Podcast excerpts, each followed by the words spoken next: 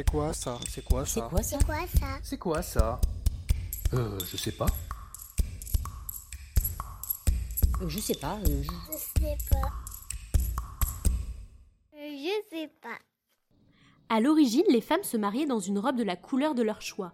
En fait, la notion de robe de mariée, elle n'était pas du tout la même qu'aujourd'hui puisque la robe de mariée, elle était destinée à resservir.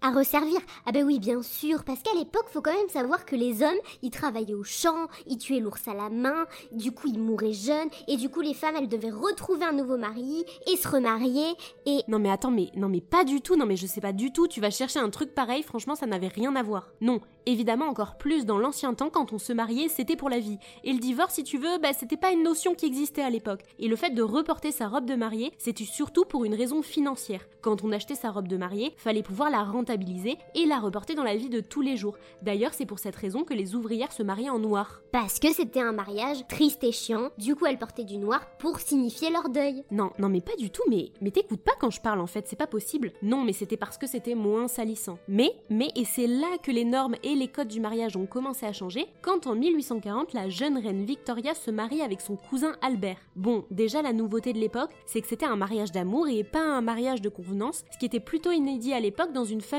royale. En plus, la reine Victoria, elle décide de se défaire des conventions de l'époque et de ne pas porter la robe lourde d'or et d'argent incrustée de pierres précieuses machin qu'on lui avait destinée, mais de mettre une robe de satin blanc et de dentelle avec une couronne de fleurs dans ses cheveux. Ouais, enfin, elle était peut-être révolutionnaire et élégante dans sa façon de s'habiller, la mère Victoria. En attendant, elle s'est quand même mariée avec son cousin. Euh, je dis ça, je dis rien, mais faut pas s'étonner après d'avoir des enfants chelous avec un pet au casque, hein.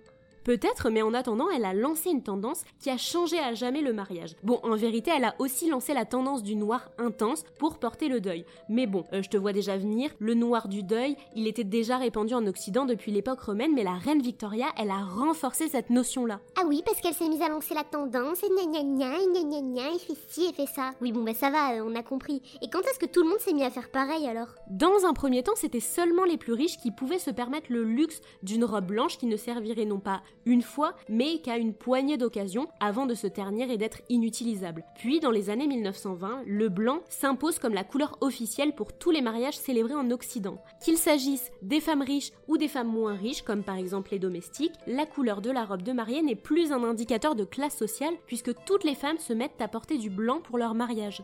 Et ensuite, j'imagine que le monde entier s'est mis à faire la même chose. Exactement. Bon, il y a encore quelques endroits sur la planète où le mariage et la tenue est propre à la culture, mais de manière générale, cette tradition a été adoptée partout et les défilés de mode ont clairement contribué à diffuser cette tradition dans la tenue de la mariée, puisque depuis les années 1940, les créateurs clôturent leur défilé par une robe de mariage blanche. Bon, aujourd'hui, c'est un peu passé de mode et ça se fait moins, mais pendant longtemps, c'était le clou du spectacle d'un défilé. Ah oui, et aussi j'allais oublier, mais aujourd'hui, la robe blanche de la mariée, elle a une connotation de pureté virginale. Ouais, enfin moi perso si je devais me marier, vu que quand même si tu veux j'ai déjà bien vu le loup, euh, je pense que ce serait plus judicieux de partir sur un petit gris anthracite pour ma robe si tu vois ce que je veux dire. Hein. Pff, non mais t'es vraiment une grosse beauf toi quand tu t'y mets. Hein. Oh ça va, si on peut même plus rigoler franchement.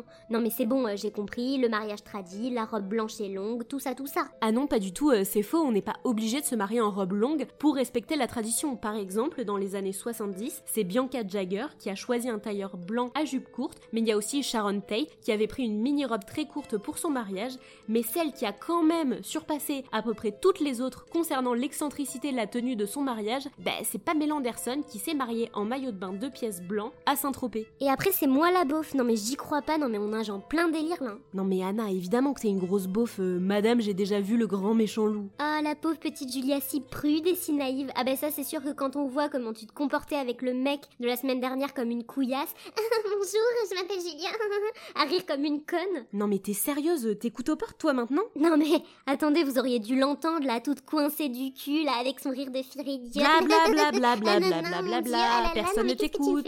Arrête, Non mais la arrête, 6 ans. Anna, Ah non, mais arrête, genre, je ça vous suffit jure, là. Vous l'auriez vu. Mais- Tu te... Ouais mais tu me lâches. Non mais tu me touches pas comme ça. Non mais tu t'es pris pour qui? Mais non mais t'es Ça dingue, là. dans ta tête. Tu- Aïe, non mais, mais Tu tu, te- me fais mal espèce de petite. Arrête.